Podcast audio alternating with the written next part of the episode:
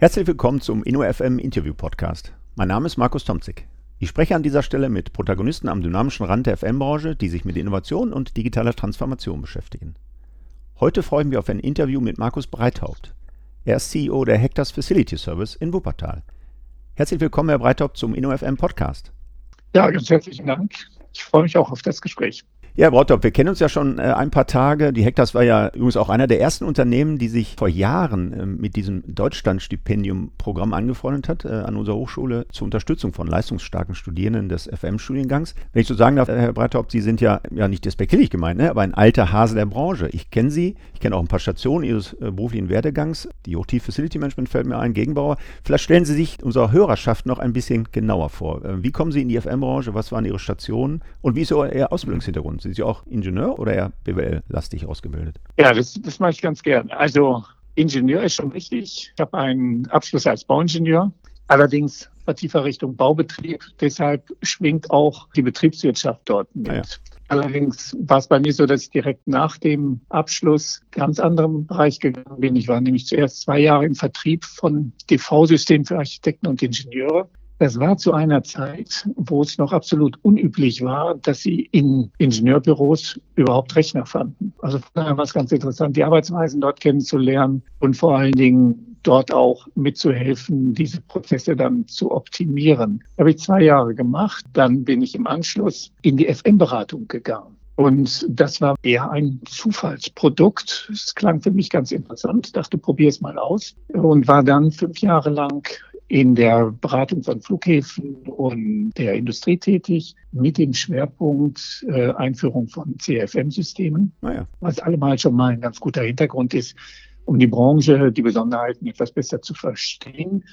Und dann bin ich Anfang 95 in einen deutschen Baukonzern gegangen, um als Gründungsgeschäftsführer, Ursprung waren das so 20 Mitarbeiter, die wir hatten, dann ein FM-Unternehmen aufzubauen beziehungsweise auszubauen zu einem dann später auch führenden FM-Unternehmen in Deutschland. Okay, das heißt, Sie haben damals diesen Merger von LGM und SGM, also Lufthansa Gebäudemanagement und ja, ja. Siemens Gebäudemanagement betrieben? Okay, ja, spannend.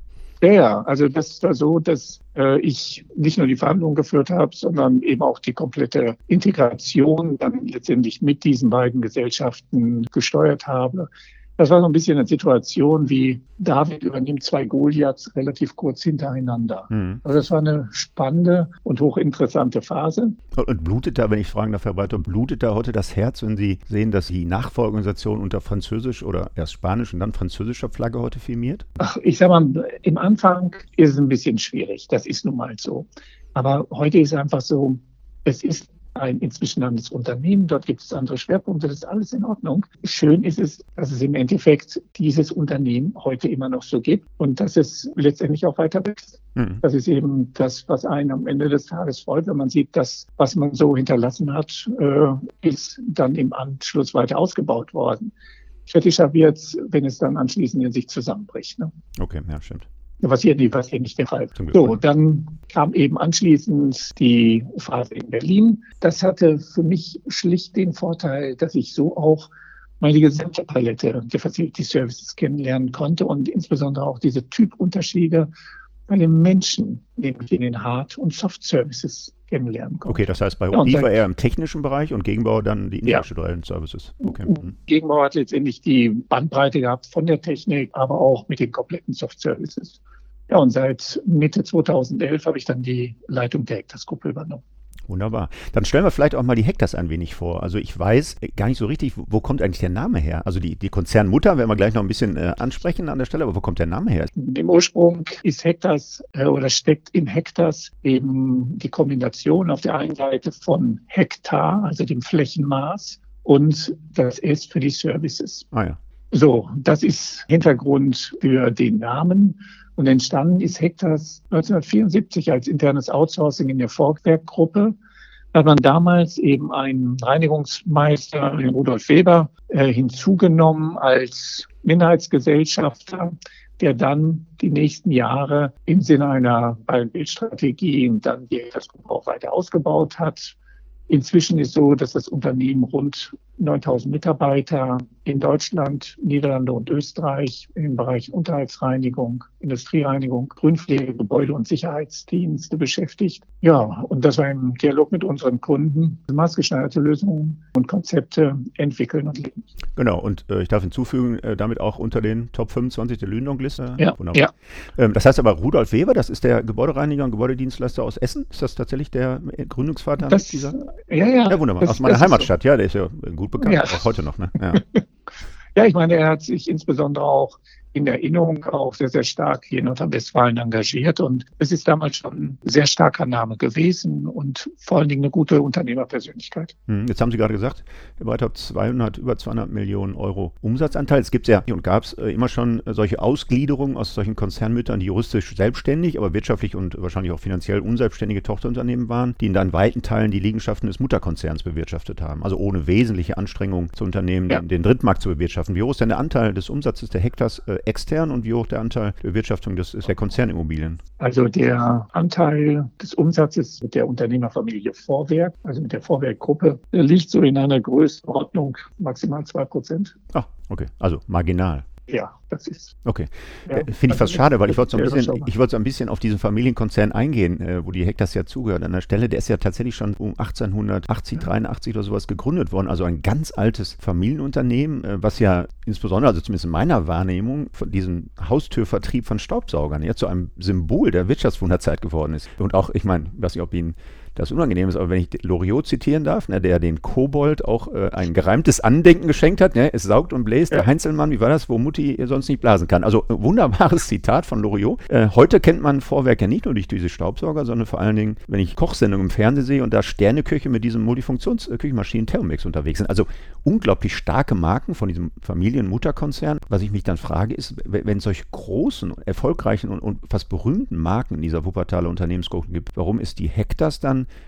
nicht unter ja, so eine Dachmarke der Vorwerkgruppe geschlüpft, sondern firmiert hier als Einzelmarke mit einem Namen, den ich, ich finde jetzt nicht sperrig an der Stelle, aber er ist zumindest nicht die Nähe zu der Vorwerkgruppe erahnen. Ne? Also ich sag mal so, wir weisen die, diese Nähe, weisen wir in unseren Unterlagen natürlich aus. Aber auf der anderen Seite, es ist ein anderes Geschäftsfeld und es gibt ja auch noch andere Marken innerhalb der Vorwerkgruppe. Also Sie erwähnen vorhin den Thermomix, Sie erwähnten äh, den Staubsauger, also unter Kobold laufend. Aber so gibt es auch ein Kosmetikgeschäft, das letztendlich in Amerika und Südamerika läuft. Das ist eben die Jafra-Gruppe.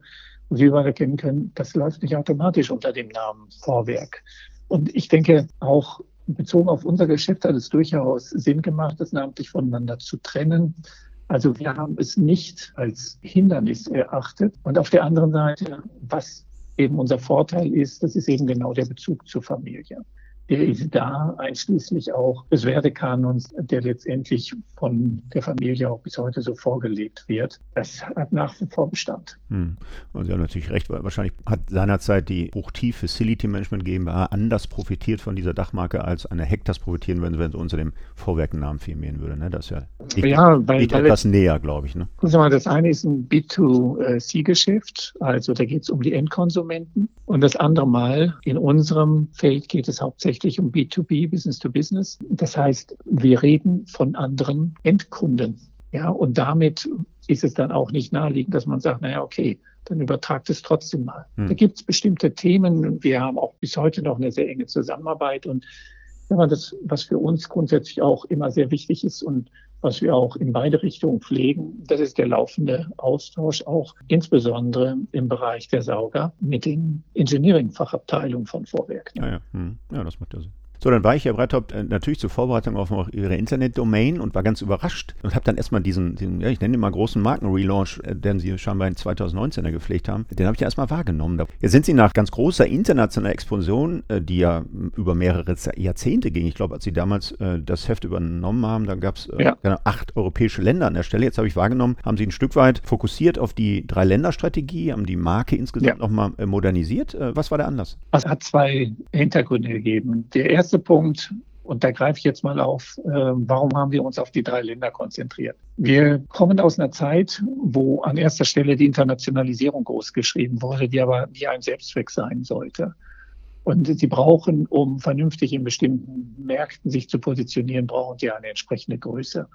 Und wir haben nichts anderes getan, als dass wir uns eben auf unsere Kernmärkte besonnen haben, indem wir dann auch die nächsten Jahre vernünftig unser Geschäft weiter ausbauen wollen. Denn wenn Sie in acht Ländern tätig sind, wie wir es waren, dann können Sie zwar immer wieder unterschiedliche Schwerpunkte setzen, aber wir sind für die Anzahl der Ländervertretungen einfach auch noch nicht groß genug. Ja, okay. es kann sein, dass wir irgendwann noch mal später sagen, wir arrondieren im Ausland weiter, aber im Augenblick sind wir so, wie wir jetzt aufgebaut sind, ganz zufrieden und versuchen sogar dieses Geschäft weiterhin erfolgreich auszubauen. Hm, und das heißt, drei Ländereck nehmen wir uns kurz mit, Deutschland und? Deutschland, Niederlande und Österreich. Okay, kein drei Ländereck, sondern drei Länderstrategie, sorry. Nein. Ja, wunderbar. Genau. So, und wenn wir dann zu Hectors kommen, was steckt hinter dem Markenrelaunch? Im Endeffekt steckt da ein Prozess dahinter, dass wir 2017 hingegangen sind und das ist noch ein kulturelles Thema, dass wir gesagt haben, Mensch, wir erheben gemeinsam mit unseren Mitarbeitern, definieren wir die wesentlichen Werte, die einen Hektaner dann auszeichnen. Das ist dann so umgesetzt worden, ist letztendlich nicht, wie man es so kennt, von oben nach unten reingedrückt worden, sondern es war, es war genau umgekehrt. Also es waren knapp 200 Mitarbeiter der Hektars dort involviert, die letztendlich dann diese Werte entwickelt haben, sie untermauert haben mit Maßnahmen, die dann umgesetzt wurden. Und erst in Folge sind wir dann hingegangen und haben gesagt, okay, auf Basis dieses Ansatzes ist es notwendig, dass wir letztendlich auch unseren Auftritt insgesamt verändern, modernisieren und letztendlich dem, was wir im Unterbau geschaffen haben, dann nach außen in Rechnung tragen. Und dabei ist eben das Doppelplus rausgekommen, das letztendlich genau die Partnerschaft mit unseren Kunden, nämlich das Plus, Hectors gemeinsam mit dem Kunden dann sehr gut symbolisiert. Äh, und das war etwas, was zeitlich eigentlich auch, gerade wenn wir auf das Thema Corona-Pandemie gucken, äh, genau zum richtigen Zeitpunkt kam. Denn da ist es sehr aktiv von beiden Seiten so gelegt worden, dieses Doppelplus. Mhm. Ja, wunderbar. Ich finde es sehr sympathisch, also von der, von der Optik her zumindest, diese, dieser Markenrelaunch. Ja, Herr Bretthaupt, ja. äh, Sie standen mir, wir sitzen beide im Homeoffice, deshalb ist die Tonqualität wahrscheinlich auch wieder. Ne? Wir sind beide am Telefon, wir unterhalten uns hier und zeichnen diese Podcast-Folge auf. Dennoch würde ich gerne ein Stück weit auf diese Pandemie mal eingehen. Wie sind denn die Auswirkungen äh, von Corona auf, auf Ihren ganz persönlichen Arbeitsalltag, aber vor allen Dingen auch auf das Geschäft der Hektars? Ist das Drama oder digitaler Treiber? ja, Sie, äh, lachen. Also ich meine, wir also haben ja unglaubliche Meldungen in den Gazetten seit März äh, diesen Jahres und die Auswirkungen sind ja doch sehr unterschiedlich ne? und auch in der FM-Branche, ja. glaube ich, ähm, nicht so einheitlich. Also wenn wir auf die Hektarsgruppe in Toto gucken und selbst wenn wir auf die Länder gucken, dann sind sie im Endeffekt ein Spiegelbild der wirtschaftlichen Eckdaten in der Gesamtwirtschaft. Nicht mehr aber auch nicht weniger. Mhm. Das heißt, wir haben einige Herausforderungen gehabt, natürlich Auswirkungen. An erster Stelle dreht es sich eben um das Thema Flexibilität bei der Umsetzung sich wechselnder Kundenbedarfe beziehungsweise Erwartungen, die gerade eben im Zusammenhang mit der Pandemie dann zutage traten. Also spätestens mit dem ersten Lockdown haben fast alle Unternehmen in Deutschland gemerkt, dass längerfristig geplantes Handeln durch kurzfristiges reaktives Verhalten ersetzt werden musste. Es hat niemand eine Blaupause für die Situation in der Schublade gehabt. Mhm. Und so wie wir als Gruppe durch die Krise gekommen sind, hat es bei uns eben auch, was wir jetzt an Auswirkungen sehen, ein sehr hohes Vertrauen in unsere Lösungskompetenz geschaffen. Denn wenn Sie das mal vergleichen mit der Situation, die vorher da war, normalerweise richten Sie ein Projekt ein und nach der Einrichtung, dazu gehören Revierpläne etc. pp., befinden Sie sich in der Teiloptimierung. Aber was wir hier in kürzester Zeit hatten, waren, dass im Prinzip fast alle Projekte, gerade während des Lockdowns, quasi komplett neu gestartet werden mussten. Ja, da hat es Veränderungen gegeben. Es hat Situationen gegeben, wo Mitarbeiter nach draußen gegangen sind und uns auf einmal anriefen und sagten, die Türen sind verschlossen, das Unternehmen hat so.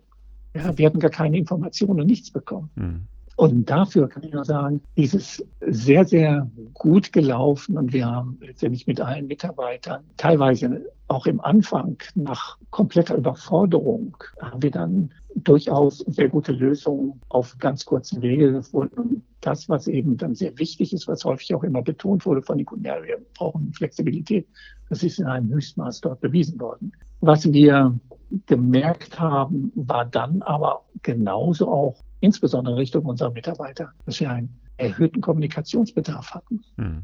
Ja, das bezieht sich nicht nur auf das Thema Schutzmaßnahmen, worauf zu achten. Das waren so die ersten Wellen, die wir umsetzen mussten. sondern es äh, drehte sich weiterhin um das Thema Relevanz von Homeoffice-Plätzen. Wer kann in Homeoffice gehen? Wann? Wie führt man Mitarbeiter innerhalb eines Homeoffice? Und am Ende des Tages immer dominiert von der Frage, was bedeutet das für den einzelnen Mitarbeiter und die Sicherheit seines Arbeitsplatzes? Ja. Und das Einzige, was dort hilft, ist eben wirklich eine ganz enge und intensive Kommunikation mit den Mitarbeitern zu halten, so weit vorausschauend, wie es in dem Augenblick überhaupt möglich war, dann auch alle Mitarbeiter und Kollegen sofort mit ins Boot zu nehmen. Mhm.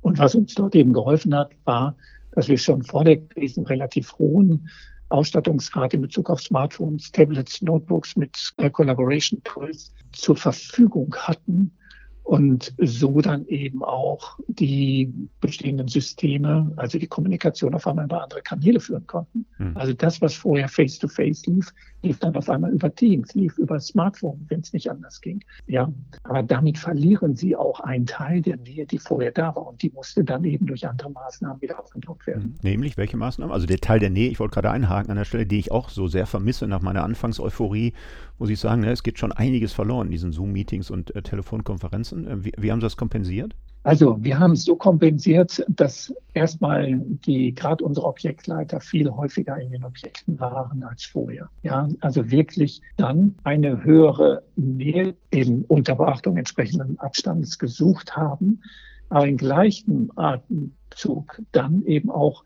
Instrumente hatten, also Messenger und dergleichen, die in dem Augenblick extrem häufig frequentiert wurden und wo wir auch immer versucht haben, sehr, sehr schnell, wenn Fragen kamen, diese auch zu beantworten. Denn jede unbeantwortete Frage führt erstmal zu einer Unsicherheit. Ja, und die galt es dann eben auch zu beseitigen. Hm. Und äh, wie würden Sie jetzt die langfristigen Auswirkungen dieser Corona-Pandemie auf Wirtschaft und Leben einschätzen? Also glauben Sie auch solchen Schätzungen, dass wir, keine Ahnung, bis zu 40 Prozent der Büros nicht mehr benötigen, weil wir uns letztendlich alle an Zoom gewöhnt haben? Oder ist die Prognose in Ihrer Wahrnehmung, gilt die als überzeichnet? Also die, die Prognose halte ich im Augenblick für, ja, überzeichnet. Denn das war ja das, was Sie auch geschildert haben. Das Grundbestreben der Menschen ist da, auch wieder eine gewisse Nähe zu bekommen. Es ist einfach eine Frage, wird es medizinisch möglich sein, dadurch, dass wir entsprechende Impfstoffe bekommen und dass letztendlich die Anzahl der Infizierten dann absehbar wieder dramatisch sinken wird, dann bin ich mir ziemlich sicher, kommen wir nicht in die gleichen Verhältnisse von damals, aber wir kommen zumindest wieder in eine intensivere Nutzung der üblichen Office-Flächen. So, gleichwohl wird das, was sich in dieser Zeit, innerhalb kürzester Zeit ja etabliert hat, nämlich Videokonferenzsysteme, ob sie nun Teams, Skype oder wie auch immer heißen, das wird bleiben. Das wird bleiben und sicherlich in der Nutzung weiter intensiviert. Ich meine, Beispiel bei uns. Die Nutzungsintensität hat bei diesem Konferenzsystem, die hat sich verhundertfacht. Mhm. Ja, äh, also da wurde unsere Infrastruktur auf einmal auch durchaus hart auf die Probe gestellt, aber auch das hat geklappt. Mhm. Ja, denn das hat ja keiner so auf dem Ficker gehabt. Also wir hatten es bis dahin noch nicht auf diese Dimension ausgelegt. Inzwischen ist das so. Mhm. So, was wir nachhaltig merken, das ist, und das wird auch in den nächsten Jahren noch zeigen, die Vergabeprozesse sind häufig verschoben worden, verlängert worden. Vergabeprozedere wurden geändert, indikative Angebote zur Reduzierung der Bieteranzahl vor der Besichtigung, teilweise Videos anstelle von Besichtigung, äh, wo sie dann davon abhängig sind, wie gut die Kameraführung oder Handyführung von dem, der durch das Gebäude ging, dann war, also auf Auftraggeberseite. Also das sind schon ein paar Punkte, die nicht im Sommer nächsten Jahres aufhören werden, die wir weiter spüren werden. Und ja, ich bin schon der Überzeugung, auch wenn wir mal in den Bereich Gastronomie, Hotellerie hineingucken, in den Bereich der Messen und insbesondere auch in den aviation Bereich, da werden wir die nächsten Jahre noch einige massive Einschränkungen sehen. Hm. Also Sie vermuten auch, dass wir eine kleine Insolvenz vor uns herschieben zurzeit unter den gelockerten Bedingungen des Insolvenzrechtes? Also die, die, die Wahrscheinlichkeit ist sehr hoch. Wir sehen es ja alle, wenn wir im Augenblick in die Innenstädte gehen. Da werden wir es in sehr großem Umfang sehen. Aber wir werden es genauso eben in den vorher geschilderten Branchen auch sehen, dass es da noch einige Nachwirkungen geben wird. Hm. Ja, Sie haben gerade schon ein paar Facetten angedeutet von dem eigentlichen Thema unserer Podcast-Folge. Wollten Sie auch mit Digitalisierung, mit dieser digitalen Transformation der Branche austauschen, Herr Breithaupt. Aber ich würde gerne noch mal ein Thema, äh, nachdem wir die Pandemie als aktuelles Thema angekratzt haben, äh, eine zweite, ja, sehr aktuelle Meldung mit Ihnen kurz ansprechen, die ja, ich glaube, auch durchaus als relevant bezeichnet werden kann. Arbeitgeber und Gewerkschaften IG Bau haben sich ja kurz vor ein paar Tagen erst auf einen neuen Tarifvertrag für die ja, mehr als 700.000 Gebäudereiniger in Deutschland geeinigt. Ist für Sie auch hochrelevant an der Stelle. Verhandlungsführer war übrigens auf Arbeitgeberseite alter Kollege, der, der Christian Klövekorn. Ähm, ja. Wenn ich das richtig im Blick habe, wird der Mindestlohn äh, Breithoff in der Branche in drei Stufen, ähm, umgesetzt, ja, ich glaube, waren 11 Prozent steigen bis 23, also der Einstiegsverdienst äh, damit auf 12 Euro. Zurzeit liegt er bei 10,80 Euro waren es, glaube ich. Äh, ja. Übrigens sollte man an der Stelle die Gelegenheit nutzen, Herr Breithaupt, äh, diesen gesetzlichen Mindestlohn, der liegt zurzeit bei 9,35 Euro, ja, Einstiegsgehalt. Gebäudereiniger genau 10,80, so. 9,35. Das als kurze Anmerkung und Reaktion auf diese immer wieder schlecht recherchierten Artikel, äh, die mir wirklich auf den Keks gehen, die dann über der Unterschrift Mindestlohn dann nicht selten so ein Abbild eines Gebäudereinigers ähm, nutzen an der Stelle. Mhm. Das ist aber nur eine kleine Randbemerkung, Klammer zu. Ähm, jetzt weiß ich, die Personalaufwandsquote in der Gebäudereinigung ist unglaublich hoch und damit auch in weiten Teilen ihrer Services. Äh, knapp 70 Prozent des Umsatzes ist der, der Personalaufwand Aufwandsquote, Sandaufwendung also relativ hoch. Wie bewerten Sie also in Summe vor diesem Hintergrund den Tarifabschluss? Also der Tarifabschluss beinhaltet letztendlich zwei Elemente. Das eine ist die Dauer. Und da haben wir mit drei Jahren jetzt eine Situation, wo wir eine höhere Planbarkeit dann jetzt mal bekommen haben. Also das heißt, was haben wir bekommen? Wir haben Planungssicherheit für Betriebe, aber auch für Auftraggeber bekommen. Auf der anderen Seite, und das ist jetzt gerade vor dem Hintergrund der Corona-Krise und der Tatsache, dass eben doch einige Unternehmen eben sehr, sehr stark davon betroffen sind, müssen wir aber auch festhalten, das ist jetzt aber auch am Rande des Machbaren. Hm. Das heißt, hier haben wir wieder die klassische Situation des Spagats zwischen den Interessen der Kunden und Mitarbeiter. Ja. Und jetzt hat sie auch gerade im Zusammenhang mit Corona eins zumindest sensibilisiert worden. Das ist eben die zumindest bessere Wahrnehmung unserer Leistung. Also die Relevanz der Reinigungsleistung, die ist definitiv viel besser wahrgenommen worden. Und von daher ist es sicherlich auch folgerichtig, wenn man dann eben auch zur Sicherung in diesem Spagat auch mal wirklich an die Grenzen des Machbaren geht. Jetzt habe ich gerade angedeutet, der Personalaufwand in Ihren Bereichen, gerade in diesem Gebäudereinigungsbereich, ist äh, gemessen an den Gesamtaufwendungen mehr als drei Viertel, also im Bundesvergleich am höchsten an der Stelle. Ja. Das heißt, wir haben einen immensen Preiswettbewerb. Ja. Jetzt haben wir, als wir uns so ein Stück weit kennengelernt haben, schon ein paar Tage her, da, da schien so aus der Sicht der Unternehmen die Ausweitung des Geschäftsmodells von der schlichten Reinigung in Anführungsstrichen ähm, in Richtung integrierter Facility Services so der Halsbringer zu sein. Aber auch hier herrscht ein riesiger Preisdruck. Preisdruck und das nicht nur im öffentlichen Sektor, wo ja die Vergaberichtlinien eine besondere Stellung einnehmen. Also immenser Preisdruck. Wenn wir aber jetzt, Herr Breithaupt, umfassende Leistungsangebote und gebündelte Services im Preiswettbewerb kaum mehr Möglichkeiten der Differenzierung bieten, welche Antwort haben wir dann als Player in diesem Markt? Sind es tatsächlich die Erschließung neuer Rationalisierungsreserven, ähm, Herr Breithaupt, als Chance, diese anstehende digitale Transformation oder gibt es auch andere Antworten? Ja, ich sag mal so, die digitale Transformation würde ich durchaus auch auf andere Bereiche ausgeweitet sehen. Ich würde ganz gerne mal bei dem starken Preiswettbewerb anfangen und mal die Frage stellen und versuchen auch zu beantworten, wie ist es denn überhaupt dazu gekommen? In meinen Augen ist der Preiswettbewerb eine Reaktion auf die unzureichende Leistungstransparenz. Okay, schönes Stichwort. Kommen wir gleich das heißt, darauf zurück, ja Ir irgendwann, irgendwann weicht der Kunde, wenn es ihm einfach zu viel wird, weil er nicht mehr differenzieren kann, was bietet mir wer gerade an. Und da können wir uns trefflich über einzelne Leistungswerte unterhalten. Aber das ist dem Kunden, dem Vergebenen häufig zu komplex. Und dann weicht er irgendwann auf den Preis aus. Und Sie glauben nicht, wie häufig ich schon in Vergabegesprächen gehört habe. Ja, das mag ja alles unlogisch sein. Aber der Auftragnehmer hat mir schriftlich versichert, dass er alles, was wir gefordert haben, für den Preis macht.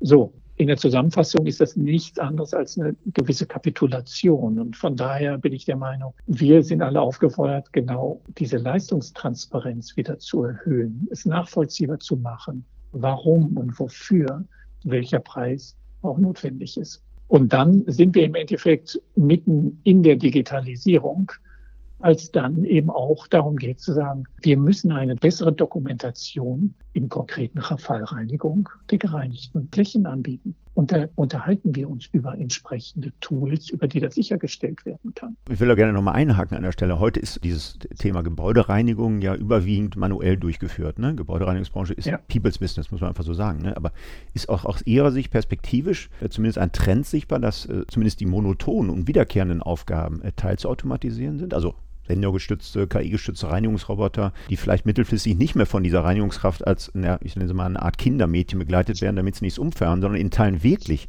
eine wirtschaftliche Alternative zu diesen menschlichen Reinigungskolonnen in der Fläche darstellen können. Fragezeichen, ist das auch aus Ihrer Sicht ein Trend? Es läuft letztendlich auf eine Koexistenz hinaus. Wenn wir uns das heute mal angucken, was so präsentiert wird. Hersteller präsentieren bereits Reinigungsrobotersysteme, die in Theorie völlig autonom agieren, ohne dass die Reinigungskraft aktiv eine Aufgabe übernehmen muss. Hm. Es ist auch sehr interessant zu sehen, was inzwischen alles möglich ist und wohin die Reise dann gehen wird. Die Technik ist heute so weit, dass erste Roboter unsere Reinigungskräfte ergänzen, aber lange noch nicht ersetzen können. Hm.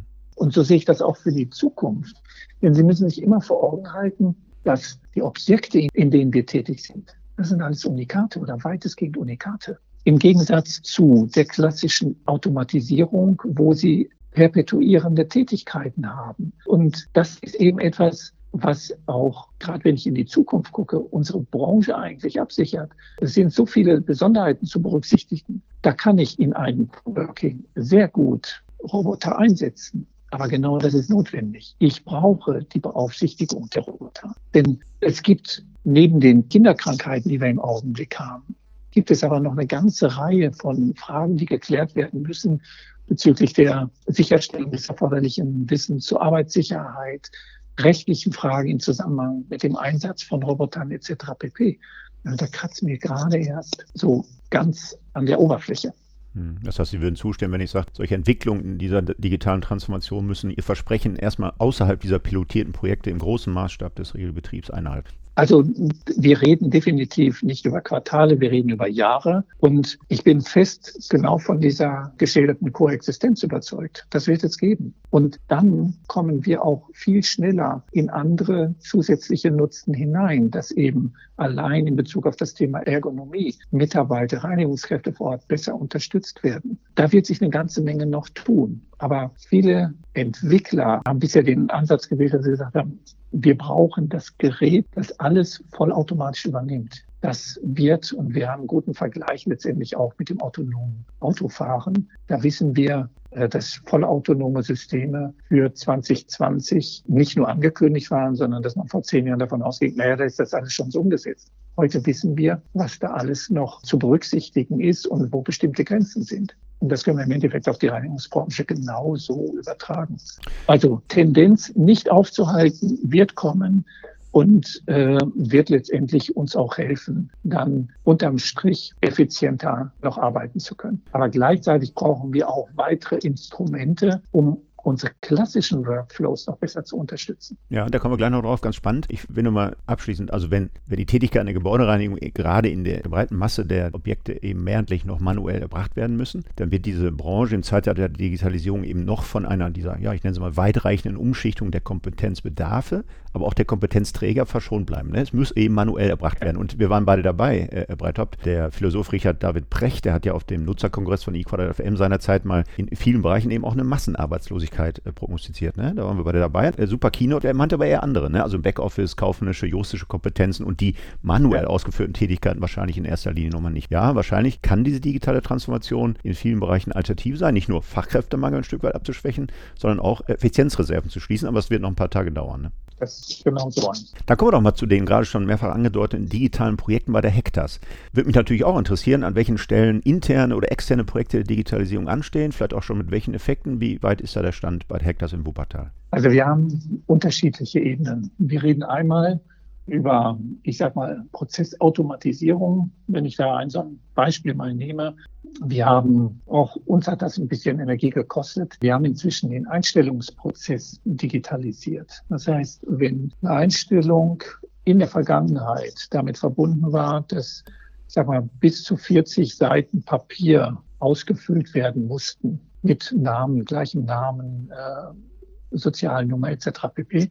Und dann ist das etwas, was wir heute übertragen haben auf eine App. Aber gleichzeitig die Inhalte, die dort eingetragen werden, in dem Augenblick, wo sie eingetragen werden, sofort plausibilisiert werden, kann es sein, dass weitere Dokumente, die dann erforderlich sind, und zwar kontextsensitiv hinzugefügt werden oder entsprechend weggelassen werden, weil sie gerade nicht erforderlich sind, sodass der Einstellungsprozess heute letztendlich über ein Tablet abläuft. Das Ergebnis ist nachher ein ausgedruckter und vor Ort unterschriebener Arbeitsvertrag mit allen nötigen Anlagen, einschließlich der Ersteinweisung. Das wird alles auf einmal komprimiert an einer Stelle durchgeführt. Und im Hintergrund finden alle Plausibilisierungen, Dokumente, die eingereicht wurden, Vollständigkeit der Dokumente, inhaltliche Richtigkeit der Dokumente, bis hin zu einfachen Nummern, äh, Fragen wie, ist die IBAN-Nummer, die wir bekommen, überhaupt plausibel? Ja, all das findet im Hintergrund statt und vereinfacht damit das Handling erheblich, weil diese Daten dann automatisch an die richtige Stelle in unserem Personalsystem abgelegt werden und auf der anderen Seite aber genauso Meldungen, wie sie in Richtung Krankenkasse und andere Sozialträger erforderlich sind, automatisch im Hintergrund und zwar sofort dann abgegeben werden. Ja, so dass insgesamt eine viel höhere Sicherheit daraus resultiert. Und das ist wahrscheinlich äh, intern ein Projekt mit hoher Relevanz, weil ich vermute mal, dass bei Ihren 8.000, 9.000 Mitarbeitern die Fluktuation nicht so gering ist. Das heißt, das wird kein, ne, das wird schon regelmäßig und in Routine ähm, passieren, was da als Prozess angedeutet wird. Das ist so und gleichzeitig rollen wir natürlich jetzt Zug um Zug alle anderen Regel- oder Routinetätigkeiten, deren Workflow wir so automatisieren können, übertragen wir jetzt Zug um Zug auch in solche Apps hinein, um eben dann insbesondere die Objektleiter Schreibarbeit von all dem, was auch rein gesetzlich erforderlich ist, an Nachweisen zu entlasten. Hm. Ja, wunderbares Projekt, äh, Beispiel ähm, für diese digitale Transformation. Ich würde noch mal so ein bisschen mit Blick auf die Zeit, Herr Breithaupt, noch mal ein Thema ansprechen, was mir total am Herzen liegt. In den letzten Monaten, ja fast Jahren, äh, das Thema Plattformökonomie. Wie ist da Ihre ja. Meinung zu? Also im B2C-Bereich nicht mehr wegzudenken, im B2B-Bereich tun wir uns da noch ein bisschen schwer an solchen Plattformen, wirklichen Marktplattformen. Wie ist da Ihre Einschätzung? Äh, konkret in diesem Facility Service-Bereich. Wird sich da eine Marktplattform setzen? Oder teilen Sie, das haben Sie gerade so ein bisschen angedeutet, die Einschätzung, ne, Shit in, Shit out, heißt, wenn wir keine vernünftigen Standards in der Branche ähm, vorliegen haben, dann können wir diese digitale Transformation in der Digitalisierung über so eine Plattform möglicherweise auch gar nicht wirklich umsetzen. Also ich sage mal so, bei den Plattformen sehen wir ja einfach ganz unterschiedliche Entwicklungen. Also es gibt ja heute durchaus schon verschiedenste Plattformen, in denen Teile dann realisiert sind. Also fangen wir mal an bei so einfachen, bei unserer Kommunikation über eine Plattform mit unseren Mitarbeitern. In den Niederlanden ist so, dass wir sämtliche Bescheinigungen, sämtliche Meldungen heute über eine Plattform mit unseren Mitarbeitern handeln. Das heißt, der Mitarbeiter bekommt nicht mehr die Lohnabrechnung zugeschickt, ich meine, das ist auch in Deutschland nicht mehr so, sondern er hat sie letztendlich in einer Cloud an einer definierten Stelle liegen, hat seinen Zugriff zu seinem Account. Dort äh, regelt er auch das Thema Urlaubsanträge. Dort kann er zukünftig auch bestimmte Vorlieben für bestimmte Tätigkeiten ablegen.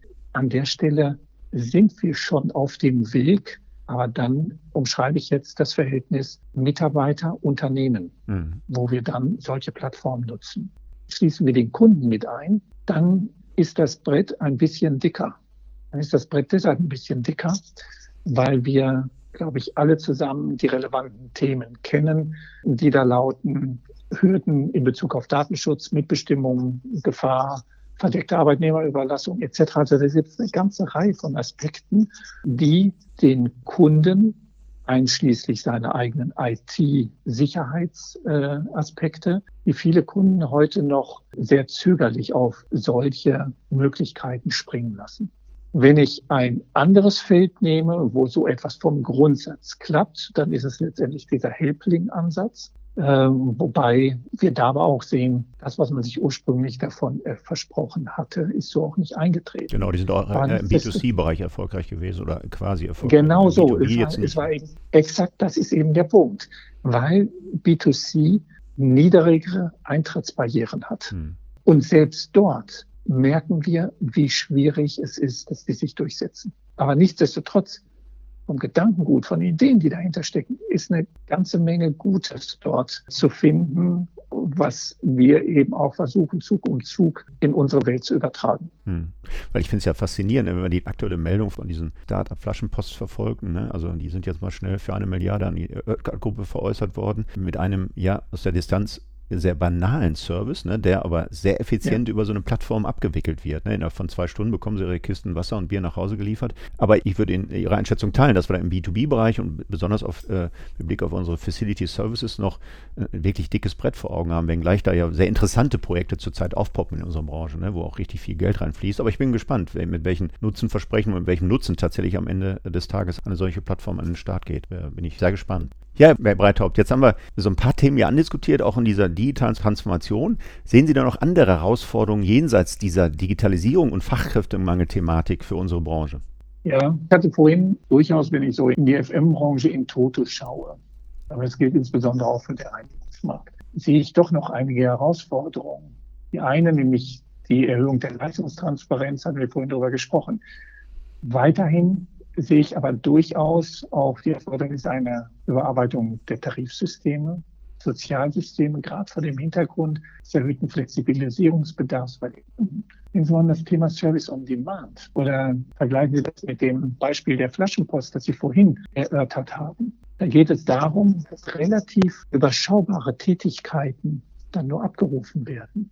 Das passt aber im Augenblick überhaupt nicht zu den Tarifkonstellationen, zu den Arbeitsmodellen, über die wir uns im Allgemeinen im Augenblick unterhalten. Wenn wir an das Thema Arbeitszeitengesetz denken etc. pp. Also ich denke, da ist noch eine ganze Menge zu bearbeiten, um überhaupt dann diesen großen Sprung hinzubekommen. Ja, Herr Breithaupt, so ein bisschen mit Blick auf die Zeit, ein wunderbares Gespräch, ein tolles Interview. Wir haben äh, wirklich spannende Themen angesprochen, hier beide aus dem Homeoffice. Ich möchte mich ganz herzlich bedanken für dieses Podcast-Interview Ino FM. Herr Breithaupt, und wünsche Ihnen, dass Sie nicht nur gesund bleiben, sondern auch diese Pandemie erfolgreich überstehen mit der Hektas-Gruppe und ja, wünsche mir, dass wir dann irgendwann dennoch mal wieder einen ja, physischen Kaffee trinken können. Wuppertal ist ja nicht so ganz aus der Welt. Von daher herzlichen Dank nochmal und bleiben Sie gesund. Ja, auch Ihnen herzlichen Dank und dann hoffen wir mal, dass dieses Gespräch sehr bald auch mal eben wieder face-to-face -face stattfinden kann. Genau, würde mich auch freuen. Alles klar. Bis Herzlichen Dank, Herr Breithaupt, für dieses Interview. Ja, auch Sie gesund. Vielen Dank. Das war der InnoFM Podcast mit Markus Breithaupt. Wir hören uns wieder in 14 Tagen. Am besten gleich auf einer der üblichen Plattformen wie Spotify, iTunes, Deezer oder Soundcloud abonnieren und dann wird Ihnen die nächste Folge an einem Freitag um 8 Uhr gleich angezeigt. Bis dahin wünsche ich Glück auf und bleiben Sie gesund.